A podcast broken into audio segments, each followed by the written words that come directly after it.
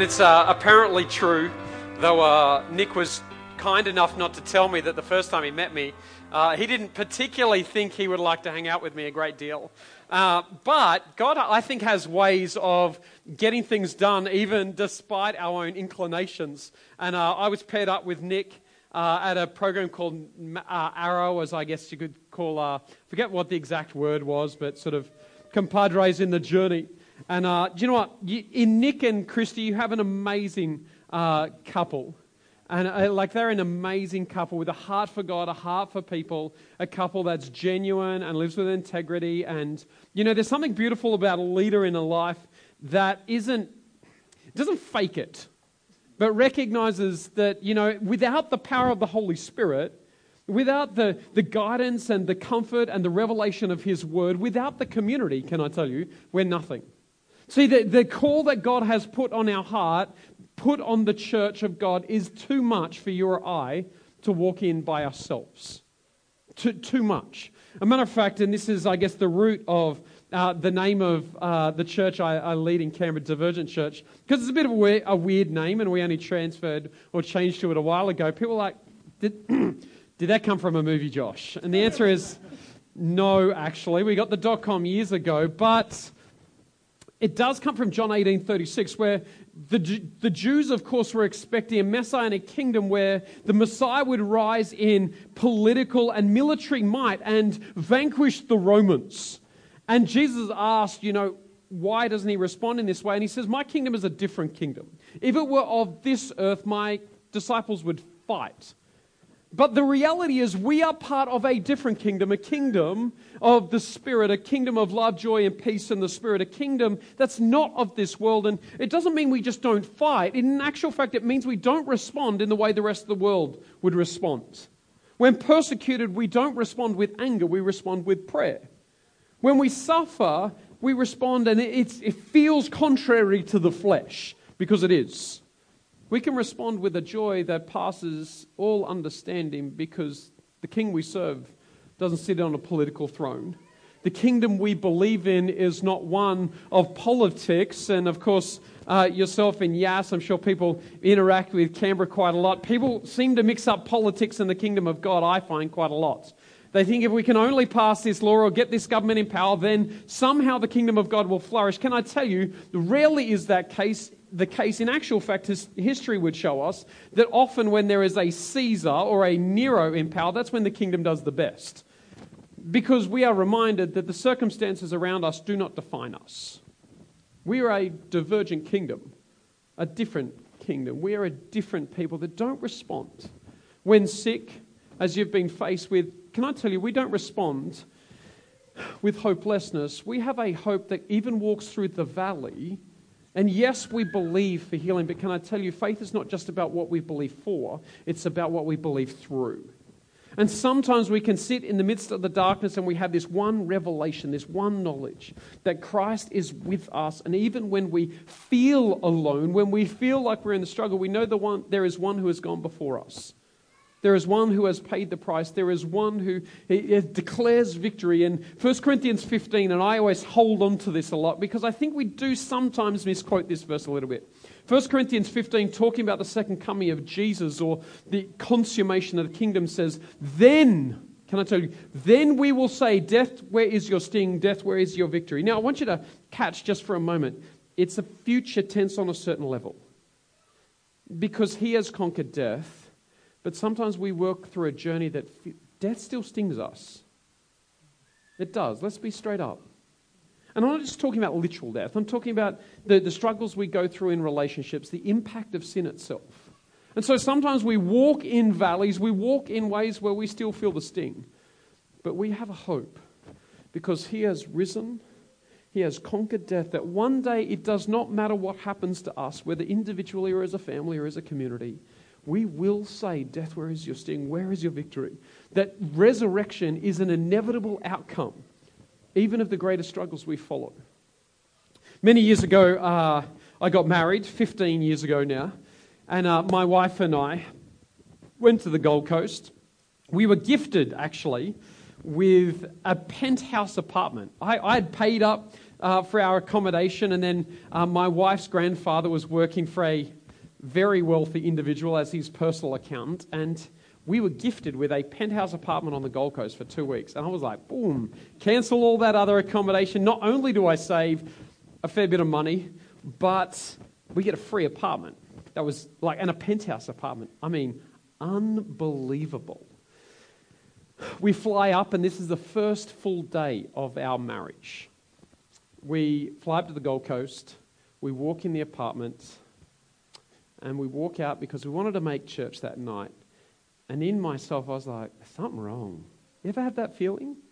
You walk into a moment, you're like, something wrong. I, I didn't mention anything. We went to church, it was great. We came home to this apartment, and I turned to Andrew and went, I don't know what it is. There's something wrong. And I'm not going to speculate too much about why there was something wrong, but I can tell you in that moment there was, there was a, a blanket nearly in the atmosphere, something that wasn't just emotion. Because the hardest thing we have in life is sometimes figuring out the difference between body, soul, and spirit and, not, and realizing that these three elements of who we are are not just siloed elements. The, the, an attack in the spiritual realm will affect our emotional reality. Our, a bodily attack or a, even just a na- wholly natural element will affect our emotional reality. It will sometimes affect the way we think. And so, Ange and I kicked into gear. And we flung open the windows and we started just praying through that, that apartment. And we, we started praying for, for revelation and discernment as to what might have been happening. And we, we, we stood against what could have been, can I tell you, a dark day on the first day of our marriage. There was a moment in which, quietly, and my wife talks about this, that she thought, this is a terrible way to start a marriage. With a blanket of darkness, a blanket of just that. There's something icky going on here. But in actual fact, that battle that became present on our very first day has actually, in many ways, defined the rest of our marriage because we learnt in that moment to fight together that even though there might be things that we don't fully understand, that in the Spirit, we can walk into places where others would walk would not walk. We can walk into places where we might otherwise live in intimidation, but we do not do so because we already follow the one who's overcome. We follow the one who, who views the demonic and views the, the things of this world with, in one sense, the brokenness disdain because they are beneath his feet. Peter in, uh, in 1 Peter uh, says this. And I, don't, I felt a bit weird approaching today, actually. Nick asked me what I was going to speak, and I'm like, oh, felt torn. Because I'm sure maybe you're already like, oh, where's this dude going to go? Like, is he going to go into spiritual warfare and is he going to tell me I have to stand on the top of a bell tower in the middle of town praying in tongues or something like that? The answer is no, but I don't know. If God told you to do it, um, whatever. Like, God does a lot of weird stuff at times, and it's only, can I tell you, it only gets really weird when some people take that as a moment and turn it into a mandate. I remember talking to this lady and she was like, this is the way you uh, are. I, I, can I tell you, I've got a background where I have stood at every entry to every town and chucked rocks and done all like. And you know what? Most people, it's just something weird. But I've also stood in the midst of mosques in the most unreached nations in the world and felt God tell me to do slightly weird things. Not, not crazy weird, not yell out Jesus' name or anything like that. Mind you, I have a friend that come to Christ. His name is Moawis Muhammad that has walked around at Hajj.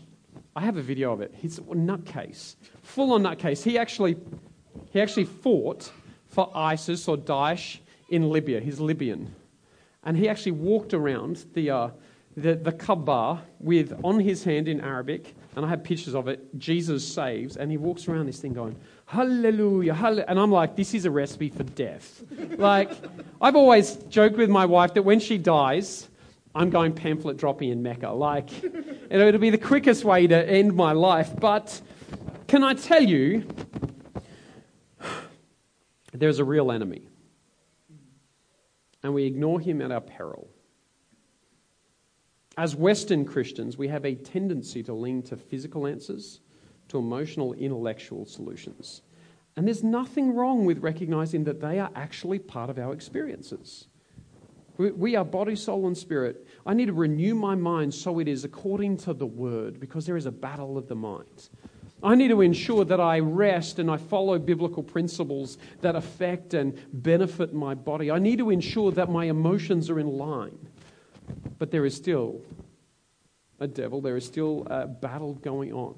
And in 1 Peter, it says this Stay alert, watch out for your great enemy, the devil. He prowls around like a roaring lion, looking for someone to devour. Now, I don't want us to get caught here. I want us to recognize this and move on from that place in terms of intimidation. Because some people start to get a revelation of this and then they start to see demons under every rock. Like, I, I, I was raised in a Pentecostal background, and I still have vague memories of people trying to cast out chocolate demons. And it's not a demon, it's just you. Like, just, just take responsibility. If you like chocolate, don't blame the devil. Just take responsibility. Like, there's moments where you're like, are you serious? Like, I mean, I've, I've literally seen people try to, like, bind the, the, the stronghold of fingernail, like, nail finger. I'm like, just, no. Come, just stop. However, can I do, we do need to recognize there's a real enemy. And if we live like there's not, he's already won. Jesus, as a matter of fact, I think focuses in one regard on our inability to handle the call of God without the Spirit of God because there is a real enemy.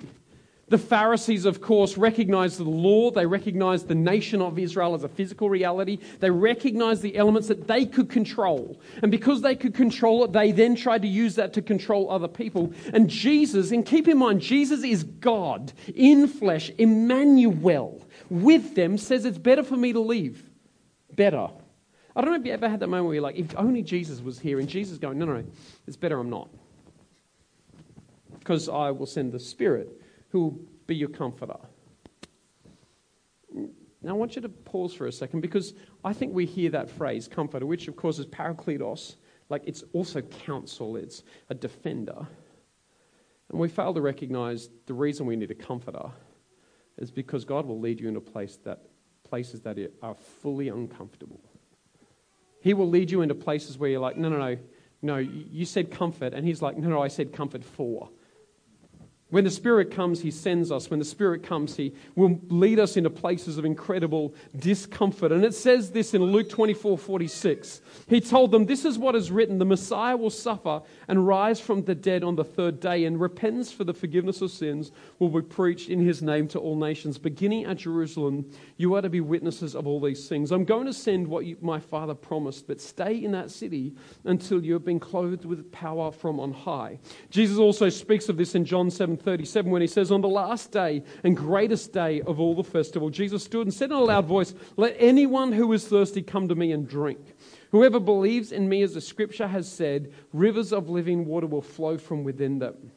By this he meant the Spirit, whom those who believed in him were later to receive. Up until that time, the Spirit had not been given, since Jesus had not yet been glorified. There is a, there is a life in the Spirit there is a presence and a power and a purpose in living in the Spirit that is even greater than having Jesus next to you in the flesh.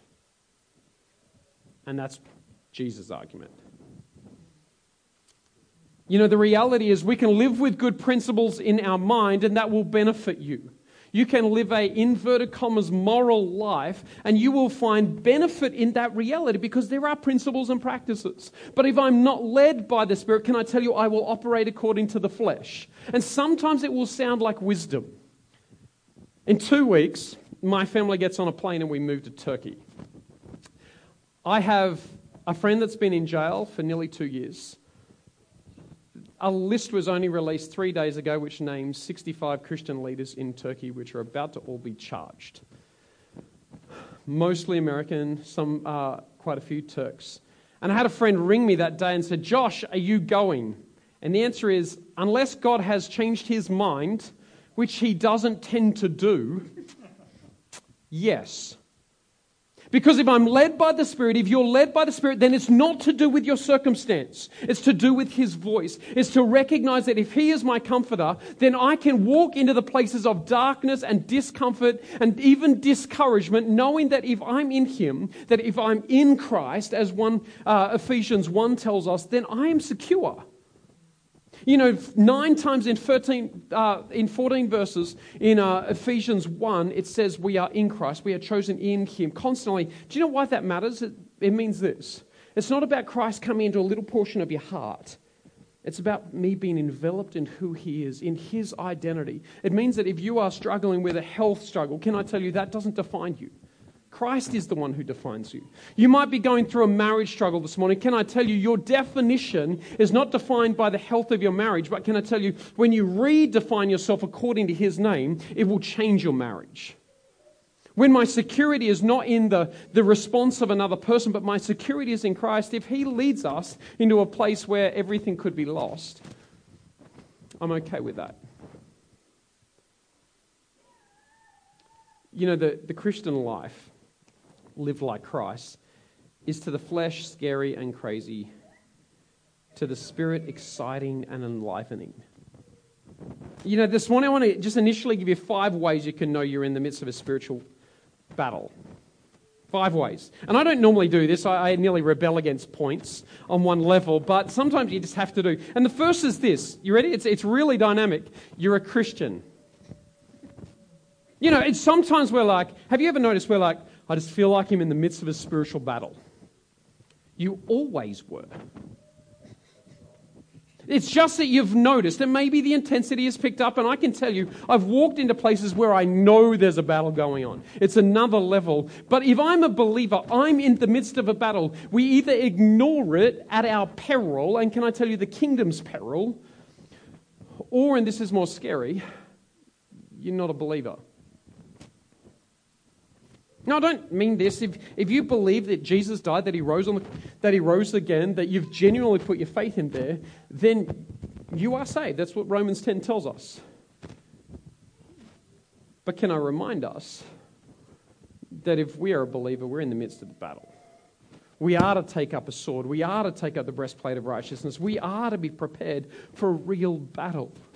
If you are a believer, then you're in the midst of the battle. It says this, and this is the crucial passage if you come with me to Ephesians 6. And it says this in verse 10 Finally, be strong in the Lord and in his mighty power. Put on the full armor of God so that you may take your stand against the devil's schemes. For our, our struggle is not against flesh and blood. And pause there for a second. As said, my family, uh, not next Sunday, but the next Sunday after that, we have, uh, we have our one gathering, which is so we have six churches in Canberra, uh, and every six or so weeks we pull them together for one gathering. We have a one gathering, and then my family gets on a plane and goes to Turkey. Can I tell you, I love the Islamic world.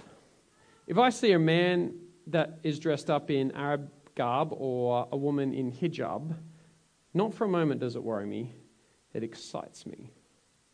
I want you to pause this slow it up for a second. Because, can I tell you, Muslims are not the enemy. Atheists are not the enemy. Buddhists are not the enemy. The, the guy down the street that might be uncomfortably pro homosexuality is not your enemy in any way. There, there is a battle. Maybe my thing is rubbing here. There is a battle going on, and they are actually captured. You know, we walk into Turkey and there's 83 million people in Turkey right now. 83 million people and less than 5,000 believers. And I want you to consider this for a moment. Every time you open the New Testament, chances are if you're in the epistles, you're reading to or from a place in Turkey. Yet right now, there's less believers in Turkey per capita than nearly any nation in the world. There's more believers in Saudi Arabia. How bizarre is that? If you go to Saudi Arabia, you have more chance of coming across a believer than in Turkey, the nation within which we open the Bible. And we can, we can view these moments and view political enemies, inverted commas, as the, as the opposition or economic circumstances as the opposition. But can I tell you, we do not wrestle against flesh and blood. The enemy for Yass Baptist Church is not the council. I don't know whether you've ever had issues with the council. You might have. You built a building. Um, it's not the schools. It's not. It's not the stuff that it's easy to get your eyes on. We do not battle against flesh and blood. And if you can put a human name on it, they're not the enemy. And sometimes I've been caught up in that. Sometimes I've viewed people as the enemy. And I need to reframe my mindset and recognize they are part often of the collateral damage that has happened in the midst of a battle. I, I sat down with an imam in a mosque in West Bank. Um, can I tell you, there are moments when you realize that uh, some people don't agree with you. I sat down with a guy called Ibrahim on the, the, on the uh, border of Syria. Daesh or ISIS was only a couple kilometres away. 12 guys died, two Ks from us, two and a half Ks from us. And I sat down with a guy called Ibrahim, and Ibrahim is talking to me, and he's talking in Arabic and Kurdish. I speak okay Turkish, but not Arabic or Kurdish, and they're translating it very slowly. And they're like, and he's speaking, he says, and this is the translation I get through My dream has always been to kiss the back of a Christian's neck. And I'm like, that's sort of weird. Like, and then he's like, next sentence comes through, so my sword could touch that spot. And I'm like, cool. Like, and then you have that moment where you're like, I am thankful that you came to Christ 18 months ago. But even if he held that sword, which I know he has oppressed Christian families, I know that he participated in the actual likely killing of Islamic believers, uh, of believers from an Islamic background. He was never the enemy. And it's really important to recognize there is a real enemy. And we are in the midst of a real battle, but we need to readjust our sights. For our struggle is not against flesh and blood, but against rulers, against authorities, against the powers of this dark world, against the spiritual forces of evil in the heavenly realm. So, five signs you're in the midst of a battle, in the midst of a spiritual battle. You are believer, number one. Number two, your perspective is defined by intimidation, not inspiration. I've said this before. I am surprised by the amount of people that go, but the government's bad in Turkey. And the answer is, but who cares? See, if my language is defined by intimidation, then it's not a spirit thing because faith always moves us forward. It's not about circumstances. Intimidation makes me go, oh, yeah, just let's slow this baby up. But if I know that the Spirit of God has led us, then we jump on the water. And can I tell you, this is not about self confidence. Peter didn't walk on the water because he was impulsive. We often put it on that. He walked on the water because he called out to Jesus and said, Call me out and he obeyed the voice of Jesus. And so, can I tell you, jumping on water, rarely do you walk. Has anyone ever tried it? I have. I've legit sat on the side of so many pools and, like, I still occasionally give it a go. No, never, it's never worked. Do you know why? Jesus has never asked me to do it. I'm, our family is going to Turkey two weeks. I'm not saying he's asking your family to go to Turkey. I, I had met Tim Kay a number of years ago, who was from here. Tim and, uh, and his wife and family are doing like amazing stuff. I'm friends with him on Facebook. I see them. It's really cold over there. It's one of those moments where you're thankful that we still get sun here. But when God calls you, you do it. It's not about circumstance. If you're a believer, you're in the midst of the battle. If, if there is confusion, if there is uh, intimidation in your life, can I tell you, that's a sign that there's something wrong. And I'm not talking about alertness. We should be alert. That's what it says in 1 Peter. But I'm talking about alarm. Alarm is that moment when fear sets in. We're going to Turkey, I said, and I'm alert to the problems. I'm not alarmed in any way. What is the thing in your life that causes intimidation? Your language starts to speak in the terms of I can't. I can't. And other people will back that up. You know, David, of course, faces Goliath and he's like, I've killed the lion, I've killed the bear. And Saul responds, Well, you can't, essentially, without operating like I operate. Put on my, my armor, put on my sort of stature. If God has called you, can I tell you, you can. I'm not saying it's always going to be pretty. The third element is there's confusion that clouds your vision. The devil is the author of confusion, lies of deceit. Mm, uh, C.S. Lewis says this. Um, sorry, Oh, I'll skip that for a second. In John 8:44 it says this, you belong to your father the devil and you want to carry out your father's desires. He was a murderer from the beginning not holding to the truth for there is no truth in him. When he lies he speaks. And I love this phrase. He speaks his native language for he is a liar and the father of lies. From the very beginning in Genesis, the devil speaks lies of deceit that are so close to truth but lead them away you can be like God. Have you ever noticed that often deceit doesn't start with an answer, it starts with a question? Did God really say? I want you to think about even the discussions we at times have in the life of the church. And people are like, yeah, but did Jesus really mean it? The answer is, yep. Like there are a lot of things that we have to wrestle with, but it often starts with a seditious question that clouds our vision. That clouds our vision. Number four is there is a crippling condemnation that is consistently present. You know, the conviction of the Holy Spirit is specific and brings change. And don't mix up the two because sometimes people try to call conviction condemnation. But conviction narrows down on an issue we need to deal with. We repent from it. We are freed from the, the, the penalty of that place. But condemnation lays upon you, and it usually is a shame based thing. This might sound weird, but many years ago, I was about 20, 21, just before I got married. I went through a period of weeks where, and this sounds really funny to most people, I felt an incredible shame that I was born Caucasian. Like literally, and it's going to sound weird. I love, I love the world. I, I love the Islamic world. I've taught in Islamic universities in closed countries. And I felt this incredible shame that I'm just who I am. Matter of fact, I felt entirely unable to do what I felt God was starting to lead me to do. And in one sense, because faces like mine had done some pretty terrible things. But I can't repent of that. It actually led to an intimidation and a confusion and can I tell you, it was deceit and lies. It was like, if I can't stop you through your weakness, I'll simply stop you through your identity. Sometimes we, we say, I can't do that. Well, I'm, I'm a mum. Can I tell you? God can do incredible things through mums. I, I look at the, the stature and the, the stance of my wife and look at the way she approaches. And we got four kids. Can I tell you, if you're as a family, do life on mission as a family. Often we have like mission or family. Don't, not mission or, mission and. Mission as family. Because there is doors, can I tell you, mothers, that are going to open to you, that have opened to you as a mother, that will never open to anyone else. It's not about doing more, it's about recognizing the kingdom of God comes in your moment when you allow it to be expressed. You know, there's things that you are called to do that sometimes will cause confusion or intimidation. Don't walk in that. The, the condemnation is cloudy.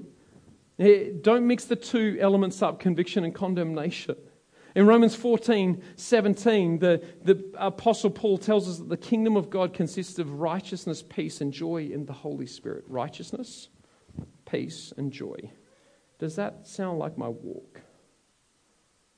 You ever had moments where, and they're beautiful moments, where everything swirls around you and you're like, I don't understand this, but I'm all good. We had a circumstance go down in our church in Canberra that honestly was not very good. It was pretty bad. And I met with my leadership team, and I'm, a I'm fairly strategic. And so I tend to look at everything. I take a half step back and I looked at everything nearly like a chessboard. And in my mind, immediately it just moves to how do we move things, to shift things, to make it work so we can keep moving forward. And I woke up this next morning and I felt God just go, pause.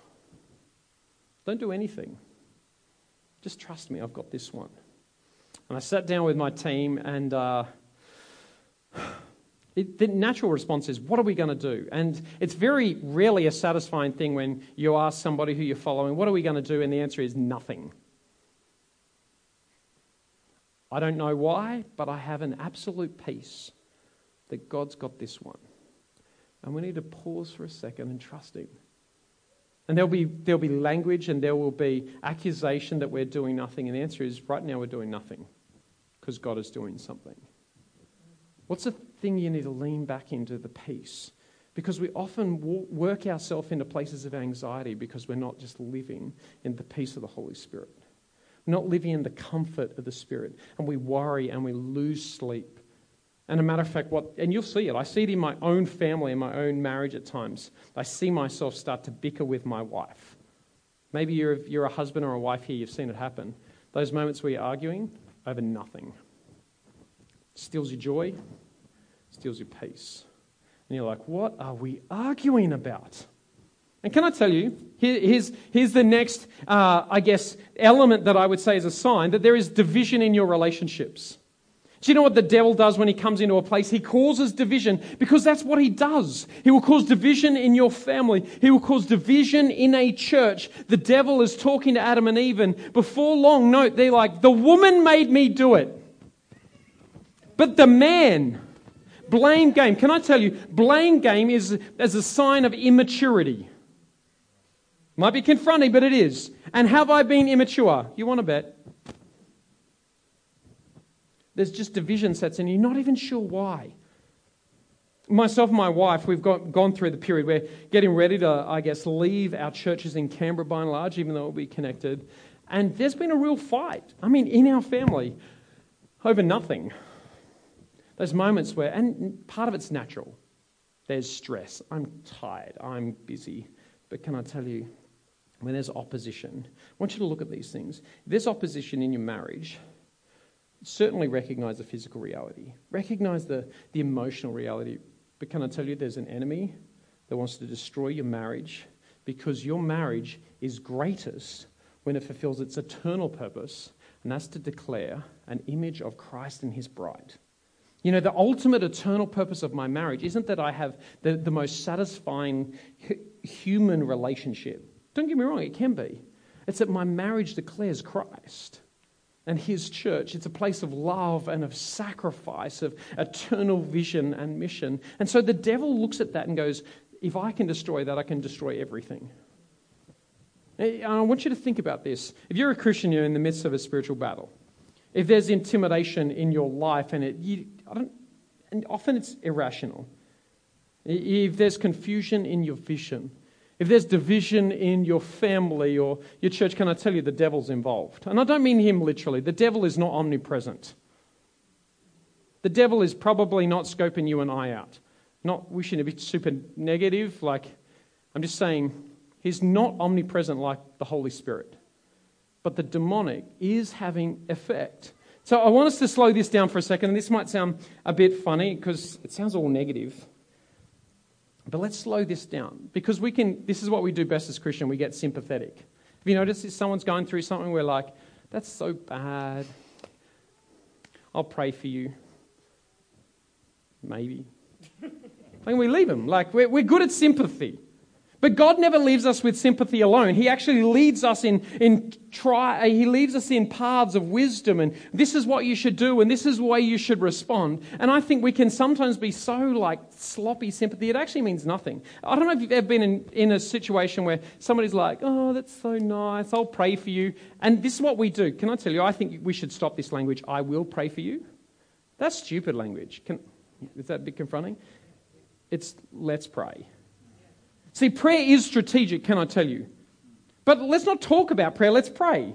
If someone's going through struggle, then let's not talk about what we maybe should do. Let's actually do something. Like, and I think as Christians, we like to talk about what we should do. I'll pray for you. And let's be honest, we don't. And if you're on Facebook, you see people go praying. Can I tell you, without sounding too, like, skeptical, nine out of ten people are not praying. They're writing praying. Like, I, I wrote praying on a Facebook wall. I think that works because God must read the thread. Like, so what should we what should we do in these circumstances? Can I uh, immediately just say, don't be sympathetic, be strategic. Note the symptoms. Note the symptoms. Check the privilege. Entitlement. Entitlement is the language of immaturity. Note, note the language. Have you ever noticed in Western countries we're like, oh, I just, I just feel God, I can't do this. And we've got brothers and sisters in other countries that are actually dying for their faith and Check the privilege for a second. because it puts it in perspective. And thirdly, can I tell you, fix your stance. Therefore, he says, don't just tell people about it because this is, this is catharsis. I've got a problem, Abraham. It's, it's real bad. Okay, I feel good. Then we go away and then it comes back because I haven't dealt with it. And then we go around and we tell someone else, I've got this problem. Then we tell this problem. Have you ever been in a prayer meeting and somebody tells everyone their problems through their words? Like, or tell somebody else's problems usually. I, have actually sat in a place where, like, dear God, I just pray for John. He's really struggling with lust. You're like, let's do something about it. Therefore, he says, therefore, put on the full armor of God, so that when the day, of evil comes, you may be able to stand your ground. And after you have done everything in to stand, stand firm, therefore, with the belt of truth buckled around your waist. A quick couple of quick questions that will help us position for battle. Is your mind filled with the truth of His word? Is my mind filled with the truth of His word, or is it filled with something else? In the Screwtape letters, C.S. Lewis had a demon proclaim. It's funny how uh, mortals always picture us putting things into their minds. In reality, our best work is done by um, is is uh, in reality our best work is done by keeping things out of it. See, what, what is the truth of God's word? If you're in Christ, you're secure. You are loved. You are adored. You're a son or daughter of God. Your circumstances do not define us. And what we get in our mind is if I don't perform, I'm in trouble. But can I tell you, we should do, but we should do out of our being, out of our security. I know I'm in Christ. I'm secure in that reality. I've sometimes been raised in a, and even a church environment that calls me to perform as a pastor. There's a reason why there's so much burnout with pastors, can I tell you? Because sometimes you feel like you're a performer. I go to, to and I come from a Pentecostal background, I think we're often the worst. You go, I know many country pastors, particularly that'll go to pastors' conferences and they leave away, leave more depressed than ever come to be encouraged, and now I feel like I suck because what I see on stage is not my reality. But if we can get the truth of God's word into our mind, and you know, it was stressed really earlier, get the truth of God's word in your mind so your instinct is to respond with his word, not with the circumstance, not with what someone else has said. It goes on and says, and with the breastplate of righteousness in place. Can I tell you, if there is something wrong in your life, you still need to repent of it. I know plenty of people, and I, we don't do this in our, in our church a great deal at all in Canberra, that when I was a youth pastor, they used to come and pray. And they were going through a struggle, and so they'd come to the front and get prayer. And then they'd go back, and the next week they'd come back to get prayer for the same thing. And then it was pretty much a ping pong arrangement. And I actually dislike that. The reason being is I'm not the mediator between people and the Father, Jesus is. But the primary issue was that there was something to repent of. The breastplate of righteousness is something declared over us, but can I tell you, if I love Jesus, I will obey him. There are things that I need to set aside that, in a sense, are, are weak places in my life that open my life to, to places of brokenness. Number two question is that have you let down, um, have you let your guard down because of unrighteousness? Confess to God for forgiveness. Can I tell you, confess to others for healing. That's what John, uh, uh, James 5 tells us. Confess your sins to one another and there will be healing. My confession to God is all about forgiveness. My confession to other people is about accountability.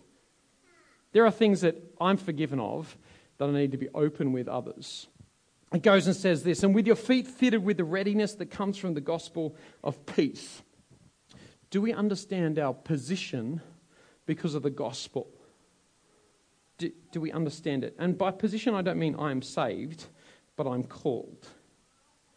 In Deuteronomy 6 21, it says, And so he took them out from there, Egypt, so that he might take them in. See, God hasn't taken you out of slavery so you can just chill in the wilderness. Often we're saved out, but we're not yet walking in. And this is not a salvation issue, can I tell you, but it is a purpose issue. And can I tell you, in the wilderness, you pray, and, and manna falls out of heaven. You pray a bit more and you whinge and you get quail. It's incredible. As a matter of fact, some of us actually think the wilderness is the promised land. But the promised land is full of walled cities and giants and intimidation, but we're called to that.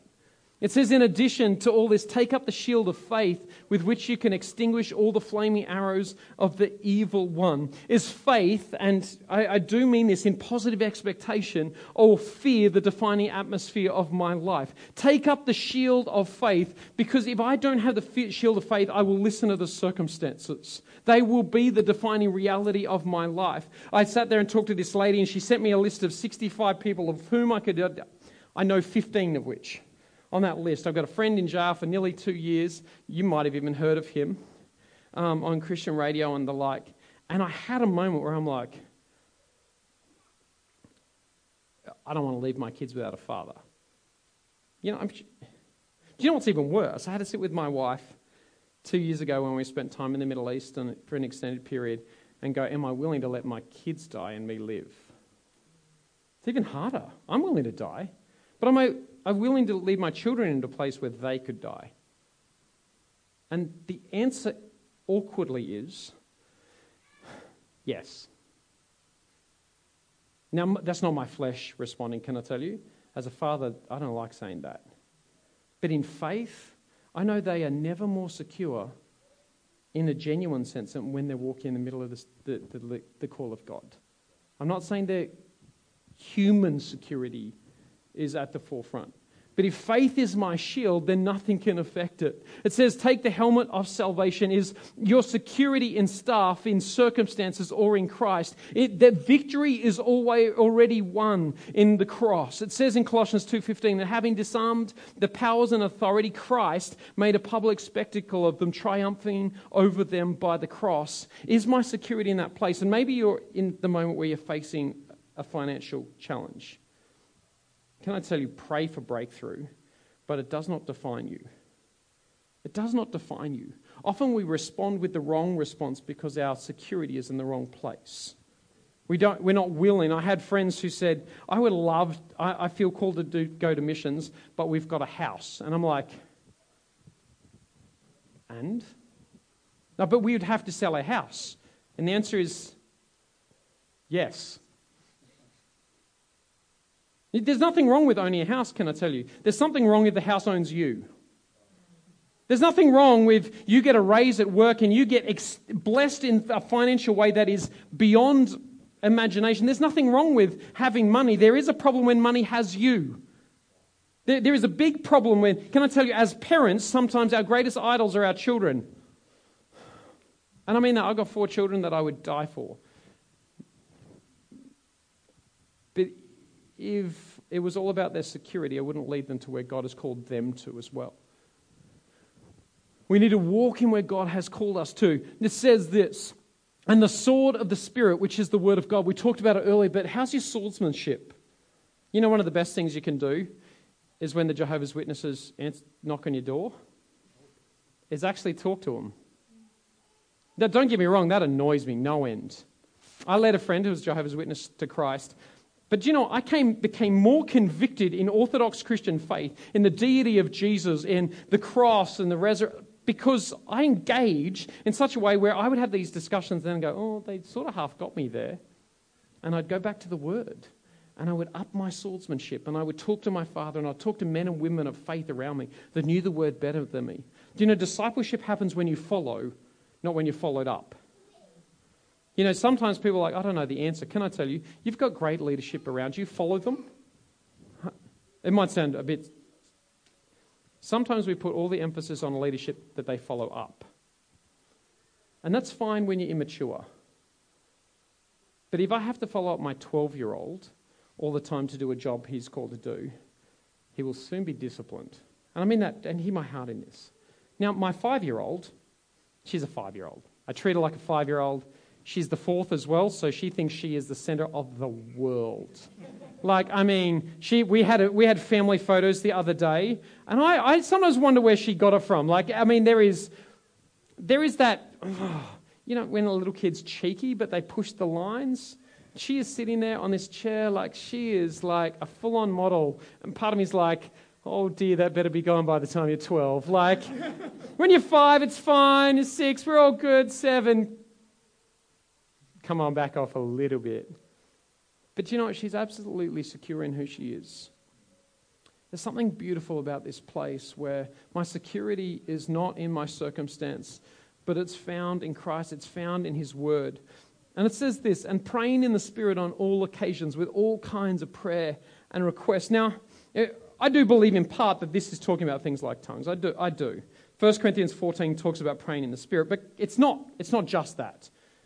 It says, and with all kinds of prayers and requests. To pray in the Spirit is not to just pray in, I guess, a, a, tongue of heaven. It's actually to pray in the Spirit. It's to pray in such a way that I'm praying according to the kingdom of God. It's to pray according to His will. And I don't know if you've know, noticed, but I tend to pray opposite to what Jesus said to His disciples. I pray, met somewhat broader, but my Father in heaven, hallowed be your name. My kingdom come, my will in heaven, please on earth. Like that's what, like God, I have this problem. Can you fix my problem? I rarely do my is my natural fleshly instinct to go your will. It's actually to go God, my will.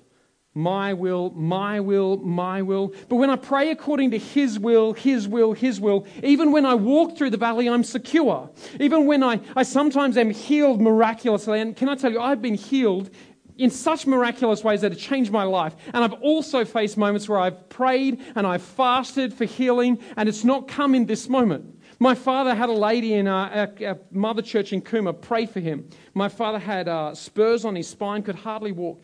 Hands, bang, healed in the moment. She died six weeks later from cancer. Do I understand that?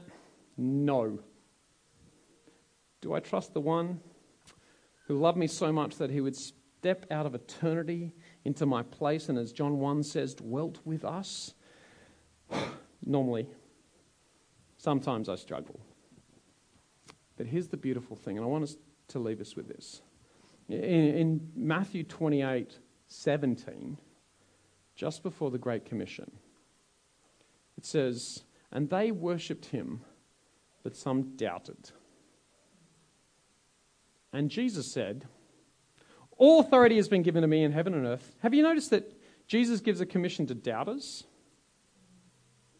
My, my statement is this morning this, really, and it wraps it up. Is maybe you struggle with some of these things. Maybe you're still struggling with Christ. Maybe a bit unsure about this spiritual warfare thing. Maybe a bit unsure about all this stuff. Can I tell you, if you just choose to trust Jesus, you'll sort it out on the, on the road. There's things I don't understand. There's things I, I don't understand at all. You know, you do Bible college and you think, well, I'm going to go to Bible college, I'm going to learn all this stuff, and then I'll have all the answers. go to college, and then you realize, oh dear, this is bigger than I ever imagined. Where do I start? I started a church, and for many years, I was like, no, when I've got this down, then I'll, be, I'll have it. And then there would be moments where I would sit outside, and we, we went through a period, we planted four churches in five and a half years. I mean, anything we put our hands on, it seemed to turn to gold. And then it didn't. And some things went really bad for just a little while. Not, not of our fault, but things happen. And I would sit outside. I, I actually sat outside um, of my home, about to go into one of our churches, about 15 minutes later, and cried. And I was just like, God, I can't do this. I felt inadequate. I felt intimidated. And then I remembered that Christ is with me, that I am his son, that I am called to this. And even though I struggle sometimes, he's got me entirely. And I don't know where you are, but I know this much. If you're in Christ, you are his son, you are his daughter, and even if you have doubts, your security is not in what you know, it's in who you know. If there are circumstances around you, if there's circumstances in you that is causing division in your, in your family, that is causing cloudiness in your vision, then can I encourage you, recognize number one, that there is a real battle going on. But number two, He's given us the armor. We don't need to sit by wondering. Take up the, the helmet of salvation. Take up the breastplate of righteousness. Ensure that your feet are shod with the gospel of peace. Take up that sword, his word, and go to battle because you are not called to be intimidated. You are not called to be confused. You are called to operate like a son or daughter of God that is not intimidated by the devil himself. And it doesn't matter if you doubt in moments, his call is still upon you. And his commission will be the place where you find, bizarrely enough, your comfort. Let's pray. God, I thank you that you're good. And we know circumstances, they, can, they can suck. You know, I, I could pretty it up, but sometimes they're not great. But you are. And so this morning, we recognize that reality.